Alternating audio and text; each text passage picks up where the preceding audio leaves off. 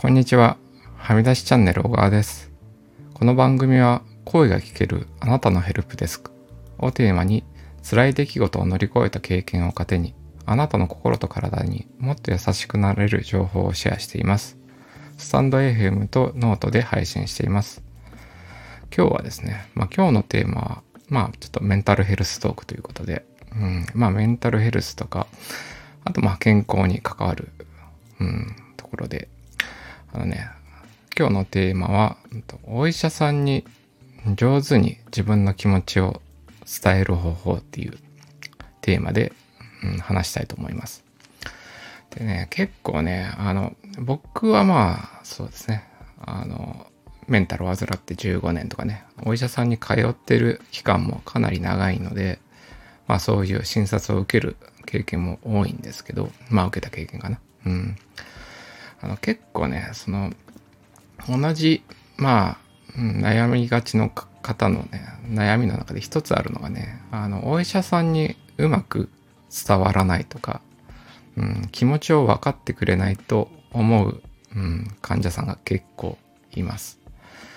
で、そうですね、あの、診察の場で、あのね、自分の、うん、喋りたい言葉とか、うん、伝えたい言葉がなかなか声に出てこないとか、まあ、例えばね、あの、辛い、うん、出来事があったとして、それを、うん、言葉にして伝えるのが難しいとか、うん。で、お医者さんはお医者さんで、あのね、あの、聞くタイプ、の、もう方もいれば、あのね、診察時間が短めに、まあ、ポンポンと、あの、あのね、人を切り替えていくというかね、患者さんをね、はい次みたいな形の方もいます。で、うん、あの、できるお医者さんが常にね、あの、よく話を聞いてくれるかっていうと、僕の経験ではそうではなくて、うん、あのね、できるお医者さんって、あの、やっぱ行列ができてたりしますと。そうするとですね、あの、判断が早いんですよね。うん、いろいろな意味で。うん。で、そういう場合、そういうお医者さんの場合は結構分業というかね、あの、うん、診察場で聞くっていう時間と、もうカウンセラーさんに任せるみたいな形でね、とか、書類の関係は、うん、まあ別のね、部署でみたいな形で、あの、役割分担をしてる場合もありまして、うん、そういう場合ってね、あの、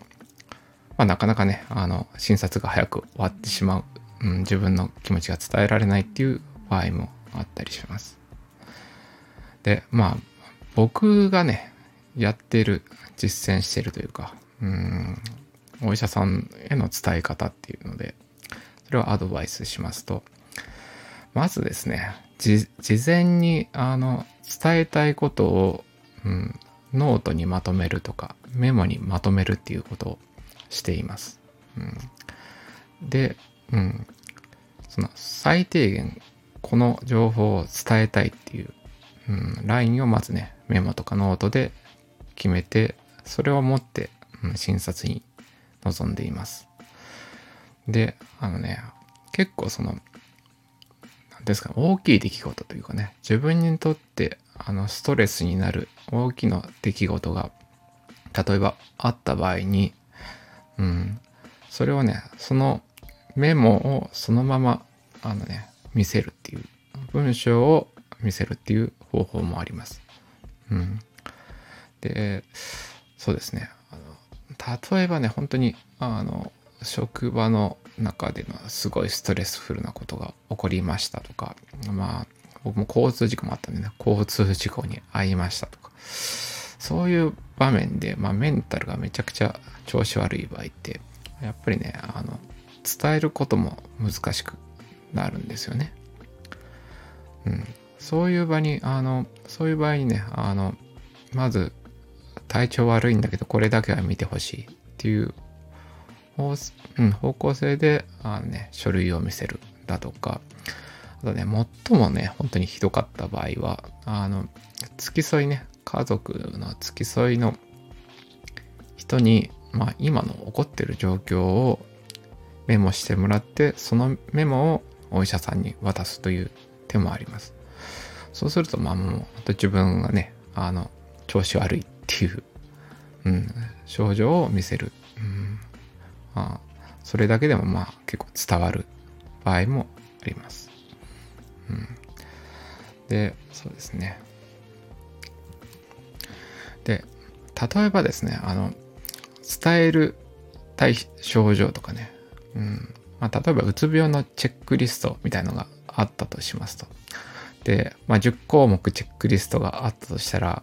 私この10項目全部当てはまってるっていうふうに、まあ、患ってると、あのね、そういう気分、気持ちもなるし、あの、この症状も出てる、この症状も出てるっていうふうに、まあ、なりがちで、お医者さんにね、あの、10個症状が出ていますって言っても、まあ、なかなかね、あの、説得性というか、そういうのがなかったりするんで、そういう場合はですね、あの特に強い症状出てるものを、まあ、厳選してというかね、まあ、3つぐらいとかね、4つぐらいに自分の中でこれは伝えたい、うん、強く症状が出てるっていうところを、あの、ピックアップして、それをね、より具体的に伝えるっていうね、あの、いついつこういう出来事があってからこの症状が強くなったっていうふうにあの具体性を持たせてね、うん、あのエピソードと関連して症状を伝えるっていうことをします。うん、でその後ねまああの一旦自分の伝えたいことをあまあそれでね書類ベースで伝わったらその後ねいろいろお医者さんもねあの質問というか、うん、再度確認するようなそういうコミュニケーションがある、あると思うんですけど、まあそこはね、うん、まあ、少なくともあの、うん、ありがちな気持ちが伝わらなかったとか、うん、そういうね、今日伝えたいことは伝わったっていうふうに思えるようになると、結構ね、あの、スッと、うん、しますと。で、もう一つね、あの、方法としてあるね、自分で、うんと気をつけてることは、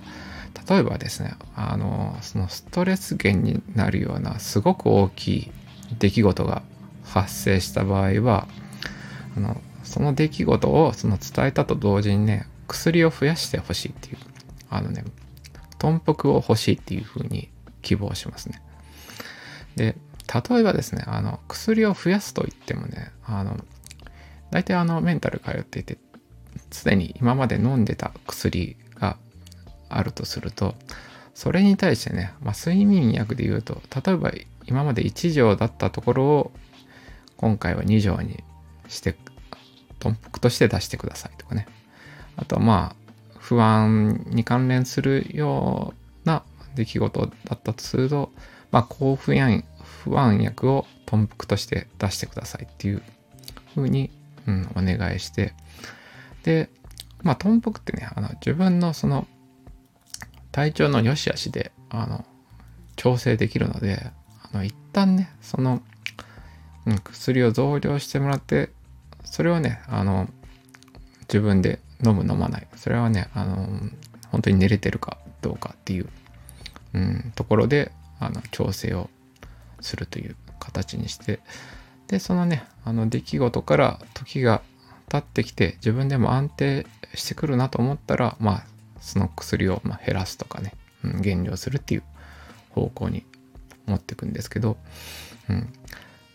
まあまずね自分としてはそのストレス源の大きな出来事が起きました。それにくそれに加えて、うん、薬を増量しましたという、